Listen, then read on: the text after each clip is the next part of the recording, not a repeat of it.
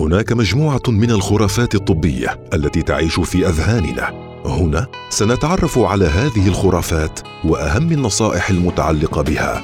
ويا كثر ما قالوا لا تاكل الأفوكادو لاحتوائه على سعرات ودهون عالية. لكن ما حقيقة هذه الخرافة؟ خلونا نتعرف على التفاصيل. خرافات طبية مع سميرة الفطيسيه الحقيقة أن الأفوكادو مظلوم. فهو من أصح الأغذية الموجودة في الطبيعة على الإطلاق.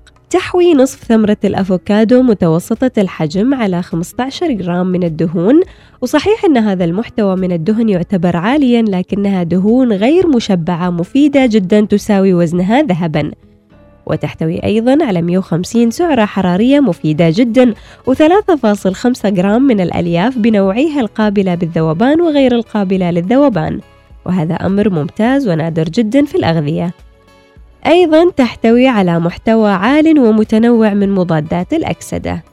الأفوكادو سعراته الحرارية العالية المفيدة مثالية جدا لمن يريد زيادة وزنه. لكن إذا كنت تراقب وزنك فعليك بالاعتدال بأكل الأفوكادو وليس عليك الخوف أو الامتناع عنه إطلاقا.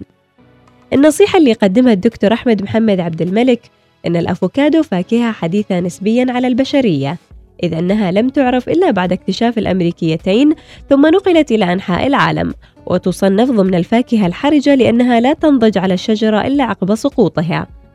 ألا أنه لا بد من تقشيرها بطريقة صحيحة للحصول على مضاد الأكسدة. المفيد لأنه يتركز في الطبقة الخضراء الداكنة تحت القشرة مباشرة. إذا الحقيقة العلمية تقول لا يجب عليك أن تمتنع من أكل الأفوكادو خوفا من دهونه وسعراته الحرارية. فالأفوكادو صحية جدا وسعراتها الحرارية من النوع المفيد جدا. خرافات طبية مع سميرة الفطيسية يوميا في الأوقات التالية.